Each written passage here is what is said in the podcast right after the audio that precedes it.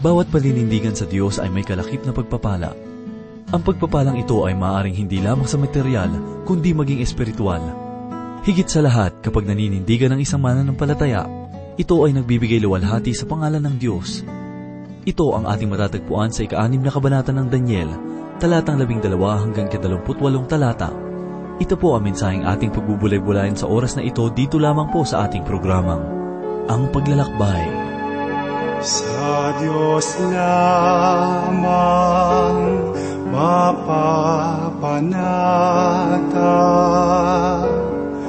ang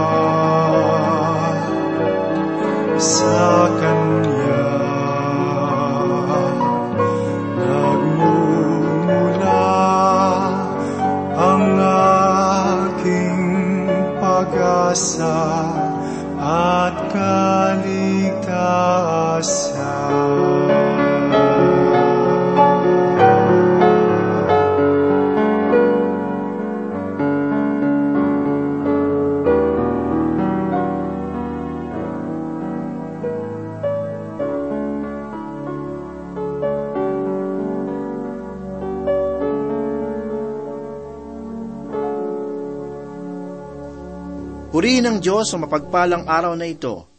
Kumusta kaibigan?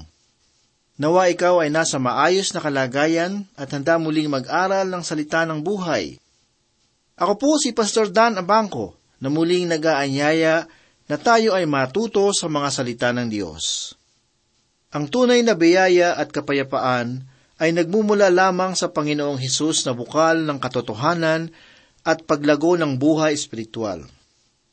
Ang kapayapaan na ito ay hindi nasasalig sa takbo ng pangyayari o kaya naman ay sa silakbo ng ating damdamin. Ang kapayapaang ito ay nauugat sa katotohanan ng banal na salita ng Diyos na sa atin ay nagpapalaya mula sa masamang kaisipan, adhikain at pamumuhay. Kaibigan, ang mabuting halimbawa sa bagay na ito ay ating matutunghayan sa buhay at pananampalataya ni Daniel sa gitna ng paganong kapaligiran na kanyang ginagalawan. Ang bagay na ito ang siyang naguudyok sa akin upang pag-aralan kung ano nga ba ang tunay na pananampalataya. Ito ba ay nakikita? Ito ba ay nararamdaman? Maraming mga tao ang nagsasabi na sila ay nagtitiwala sa Panginoon. Subalit sa paanong paraan nga ba natin malalaman kung ang isang tao ay may tunay na pananalig sa Diyos? Ang kasagutan ay ating matatagpuan sa halimbawang ipinakita ni Daniel na ating matatagpuan sa ikaanim na kabanata ng Daniel. Bagamat siya ay dumanas ng maling paratang laban sa kanyang katapatan sa hari, gayon may nanindigan siyang harapin ang pag-uusig na taglay ang pananampalataya sa kanyang Diyos na pinaglilingkuran at sinasamba. Narito po ang pagpapatuloy ng pag-aaral sa ating nakaraan sa pagbubulay-bulay sa ikaanim na kabanata ng Daniel. Basahin po natin ang ikalabing dalawa hanggang ikalabing apat na talata. Kaya't lumapit sila at nagsalita sa harapan ng hari tungkol sa ipinagbabawal ng hari. O hari, hindi ba lumagdaka ng isang pagbabawal na sino mang tao na humingi sa kanino mang Diyos o tao sa loob ng tatlumpung araw, liban sa iyo, o hari, ay ihahagi sa yungib ng mga leon? Ang hari ay sumagot, ang pagbabawal ay matatag, ayon sa batas ng mga taga-Midya at mga taga-Persya, na hindi maaaring pawalang bisa. Nang magkagayoy, sumagot sila sa hari. Ang Daniel, na iyon na isa sa mga bihag mula sa Huda ay hindi nakikinig sa iyo, O Hari. Maging ang pagbabawal man ng iyong inilagdaan, kundi nananalangin ng tatlong ulit sa loob ng isang araw. Kaibigan, nang marinig ng hari ang mga salitang ito, siya ay lubhang na bahala. Ipinasya niyang iligtas si Daniel, at hanggang sa paglubog ng araw ay kanyang pinagsisikapang iligtas siya. Ang kapasyahan na pinagtibay ni Dario tungkol sa pangkalahatang pagsamba sa kanya ay kanyang pinagsisisihan nang ang kanyang malapit na lingkod na si Daniel ay inakusahan ng paglabag laban sa kanya. Hindi mababago ni Dario ang kasulatan na kanyang nilagdaan. Hindi siya tulad ni Haring Nebukadnesar na may kakayahang pawalang bisa ang batas na kanyang iniutos sangayon sa kanyang maibigan. Kaibigan, ang pagbabago na ito tungkol sa batas ay nagpapakita lamang ng mahinang kalagayan ng kaharian. Sapagkat ang kapangyarihan ng hari ay umaalinsunod sa kasunduan ng iba. Narito ang sinabi sa ikalabing lima at ikalabing anim.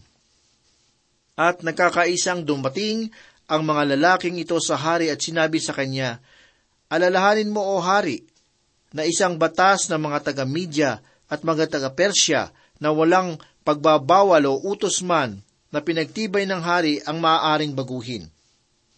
Nang magkagayoy, nag-utos ang hari at dinala si Daniel at inihagi sa yungib ng mga leon. Nagsalita ang hari at sinabi kay Daniel, Ang iyonawang Diyos na patuloy mong pinaglilingkuran ang siyang magligtas sa iyo. Ang tila pahayag ng pananalig na namutawi sa bibig ng hari ay hindi nangangahulugan na siya ay taos-pusong nananampalataya sa Diyos. Ang pananalita na ito ay maihahalin tulad sa mga taong nagsasabi, Kaibigan, ingatan ka na nga ng Panginoon. Subalit kung sila nga ang nasa kalagayan, di pagsambit man ng pagtitiwala sa Diyos ay hindi maririnig sa kanila. Kaibigan ng pagtitiwala ni Daniel sa Diyos ay isang mabuting halimbawa para sa atin. Tinuturuan nito ang ating mga puso na manindigan sa salita ng Panginoon ng may buong katapangan. Ito ay dahil sa madali tayong mabagabag ng mga maliliit na suliranin. Kay bilis natin na magreklamo sa Diyos sa uri ng mga pangyayari na ating nararanasan, na hindi man lamang sinusuri kung bakit nagaganap ang mga iyon. Kaibigan ng Diyos ay matuwid, at sa Kanya ay walang anumang kadiliman. Hindi siya magkakaloob ng mga bagay na makasasama sa iyong buhay. Purihin mo ang iyong kalagayan, sapagkat maaaring ang suliranin na iyong dinaranas ay sarili mo lamang kagagawan. Basahin naman natin ang ikalabing pitong talata na ganito ang sinasabi. Dinala ang isang bato at inilagay sa bunganga ng yungib, at tinakpan ng hari ng kanyang sariling pantatak at ng pantatak ng kanyang mga maharlika upang walang anumang bagay na mabago tungkol kay Daniel. Bagamat ang yungib ay napupuno ng mga leyong handang sumila ng sino mang itatapon roon, gayunman ang maagap na pagsaklolo ng Diyos sa kanyang lingkod ang siyang lumukod kay Daniel. Upang ang mga matatalim na pangil ng leon ay hindi manakit sa kanya. Kahangahangang makita na masigit pang nagkaroon ng mahimbing na tulog si Daniel kaysa sa hari na nasa loob ng palasyo. Kaya naman, kinaumagahan, ang hari ay maagang nagising upang kanyang mapag-alaman ang kalagayan ni Daniel sa piling ng mga mababangis na leyon. Narito ang kanyang nababahalang pahayag sa ikalabing walo hanggang ikadalawampu at dalawa. Umuwi ang hari sa kanyang palasyo at pinalipas ang buong magdamag na nag-aayuno. Walang libangang dinala sa kanya at ayaw siyang dalawin ng antok. Nang mag-uumaga na, ang hari ay bumangon at nagmamadaling pumunta sa yungib ng mga leyon.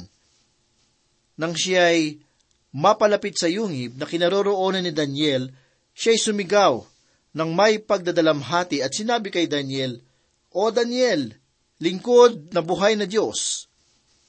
Ang iyo bang Diyos na patuloy mong pinaglilingkuran ay nakapagligtas sa iyo sa mga leyon? Sinabi naman ni Daniel sa hari, O hari mabuhay ka magpakailanman.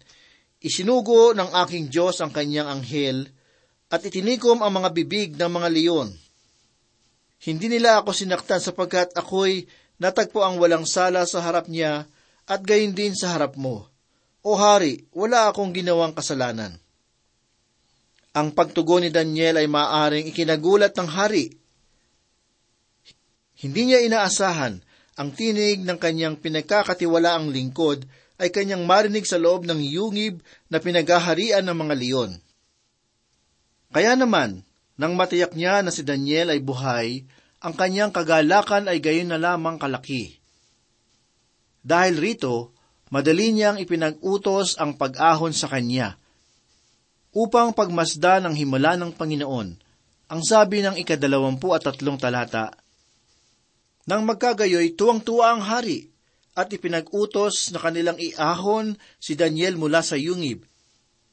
Kaya't iniahon si Daniel mula sa yungib at walang anumang sugat na natagpuan sa kanya sapagkat siya ay nagtiwala sa kanyang Diyos.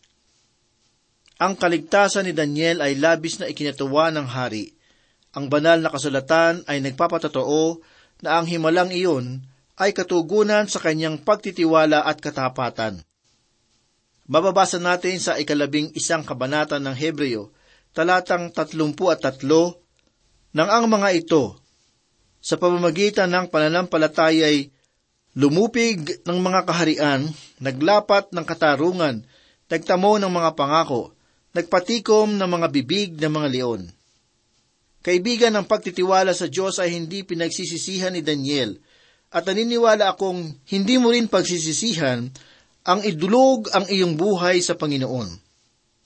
Sapagkat siya ay magiging kagalakan nito kahit nasa gitna ng pag-uusig.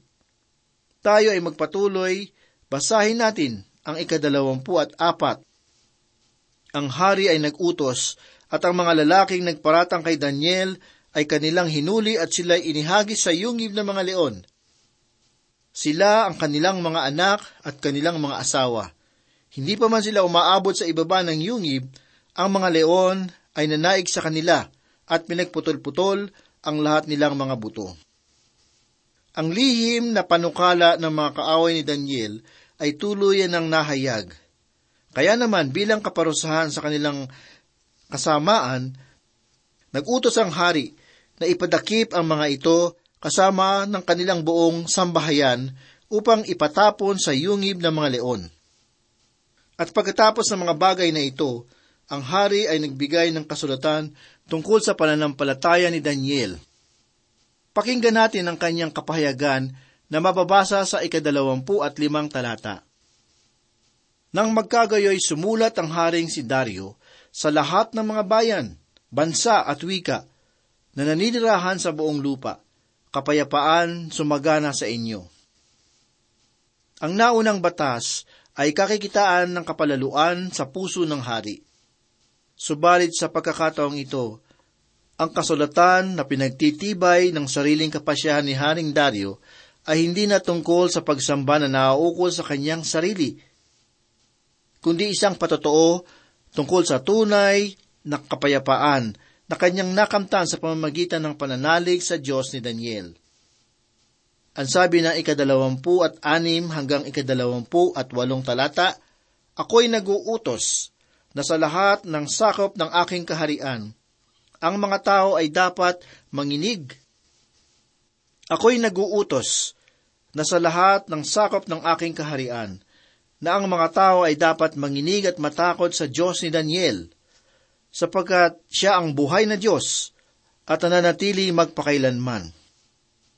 Ang kanyang kaharian ay hindi mawawasak at ang kanyang kapangyarihan ay walang katapusan. Siya'y nagliligtas at nagpapalaya Siya'y gumagawa ng mga tanda at mga kababalaghan sa langit at sa lupa, sapagkat iniligtas niya si Daniel mula sa kapangyarihan ng mga leon, kaya't ang Daniel na ito ay umunlad sa panahon ng paghahari ni Dario at sa paghahari ni Sirio na taga-Persya. Ipinag-utos ng hari sa lahat ng kanyang nasasakupan ang paggalang sa Diyos si Daniel bilang buhay na Panginoon na hindi tulad sa mga Diyos-Diyosa ng Babylonia. Ang paggalang na ito ay dapat na ipahayag sa diwa ng panginginig sapagkat walang ibang Panginoon na maihahambing sa Diyos na pinaglilingkuran ni Daniel. Kaibigan, ito ang makasaysayang pangyayari na naganap sa buhay ng isang lingkod ng Diyos na dumanas ng maraming uri ng paninira mula sa kanyang kaaway. Sa kabila ng mga panganib at pag-uusig na kanyang kinaharap, ang kanyang pananalig sa Panginoon ay mas higit na tumibay sapagkat lubusan siyang nagtiwala rito. Kaya naman bunga ng kanyang katapatan, siya ay ginantimpalaan ng Diyos ng karangalan at kaunlaran. Bawat tapat na paglilingkod sa Panginoon ay may gantimpala na nakalaan. Ang gantimpala na ito ay maaaring di kaagad-agad na matatanggap gayunman, tiyak ang kaganapan nito sa ating buhay. Sangayon kay Apostol Pablo, sa ikaanim na kabanata ng Galasya talatang siyam, at huwag kayong manghihinawa sa paggawa ng mabuti, sapagkat sa takdang panahon ay mag-aani tayo, kung hindi tayo manlulupaypay. Sinasabi rin sa unang kurito kabanatang labing lima talatang limampu at walo, Kaya mga kapatid kong minamahal, kayo'y maging matatag, hindi nakikilos na laging sagana sa gawa ng Panginoon. Yamang nalalaman ninyo na hindi walang kabuluhan ang inyong mga gawa sa Panginoon. Kaibigan, ang ating mga gawa maliit man ito o malaki sa paningin ng tao, ay may kabuluhan at kahalagahan sa Diyos hanggat ito ay nagmumula sa puso. Sapagkat kung ang paghahandog na iniaalay natin sa Panginoon ay balat kayo lamang na pagsamba sa Kanya, ang mga ito ay tulad ng kahoy na susunugin. Sinabi ni David sa ikilamampung kabanata ng mga awit talatang anim, Narito, ikaw ay nagnanasa ng katotohanan sa panloob na pagkatao, at sa tagong bahagi ay iyong ipinakikilala sa akin ang karunungan. Patuloy pa na David sa ikalabing anim at ikalabing pitong talata. Sapagkat sa alay ay hindi ka nalulugod, kung hindi ay bibigyan kita. Hindi ka nalugod sa handog na sinusunog. Ang mga hain sa Diyos ay bagbag na diwa. Isang bagbag at nagsisising puso. O Diyos ay hindi mo hahamakin. Kaibigan, kung tayo man ay naghahangad ng bagay na makabubuti sa ating kaluluwa, naniniwala ako na ang bagay na iyon ay walang iba kundi ang pagbabalik loob sa Panginoon. Marami ang nag-aakala na wala na silang suliranin sa buhay, sapagkat wala naman silang nadaramang kaguluhan sa paligid at sa salapi. Subalit kaibigan, bawat isa sa atin ay mayroong suliranin na magdudulot sa atin ng walang hanggang kamatayan. Sinasabi sa ikalabing apat na kabanata ng awit talatang dalawa at tatlo, ang Panginoon ay nakadungaw mula sa langit sa mga anak ng mga tao, upang tingnan kung may sino mang kumikilos na may talino, na hinahanap ang Diyos. Silang lahat ay naligaw, sila ay pare-parehong naging masasama. Walang sino mang gumagawa ng mabuti, wala kahit isa. Sa madaling salita, lahat tayo ay nagkasala laban sa Panginoon. Ang ating mga paglabag ay nangangailangan ng kabayaran na dapat pagdusahan sa pamamagitan ng kamatayan. Subalit sa halip na sa atin malagak ang kahatulan na dulot ng ating mga pagsuway, minabuti ng Diyos sa pamamagitan ng kanyang biyaya nasuguin ang kanyang bugtong na anak upang ating maging tagapagligtas.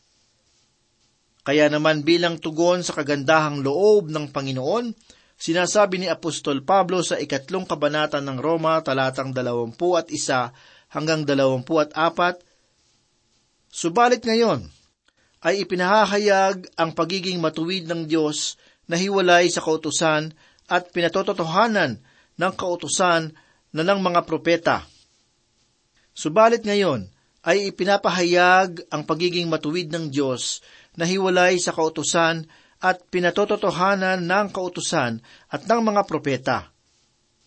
Ang pagiging matuwid ng Diyos sa pamamagitan ng pananampalataya kay Kristo Jesus sa lahat ng mga sumasampalataya.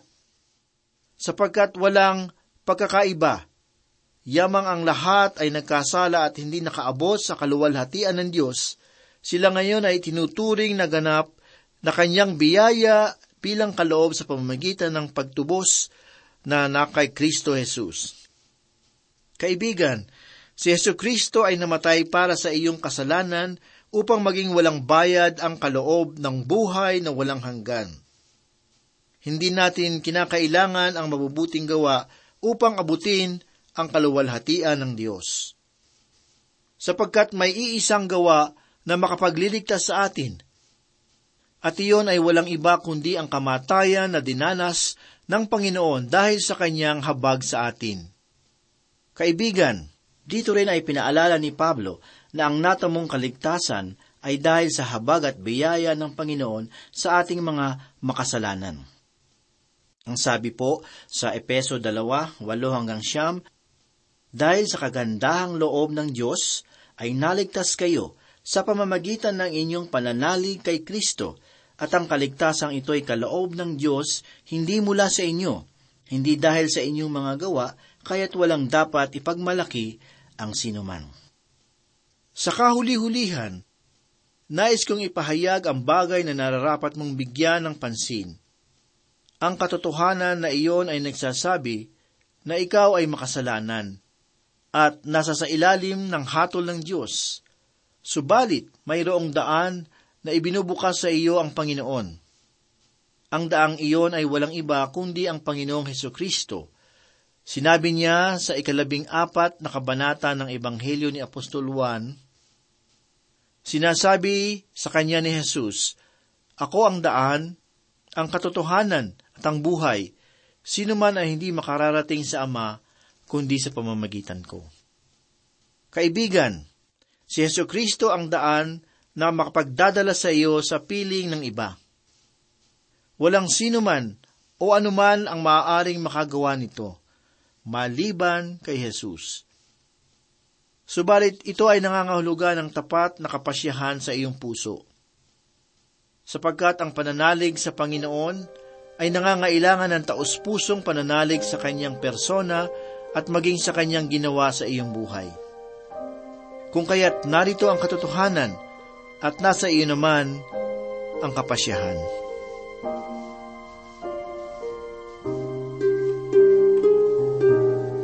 Manalangin po tayo.